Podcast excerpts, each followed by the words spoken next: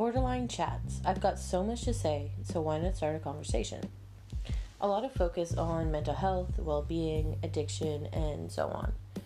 I've thought just why not? I have a lot of personal experience being mentally ill and an addict myself, and so much to say on my experience and how I've come to be where I am and comfortable with my diagnosis.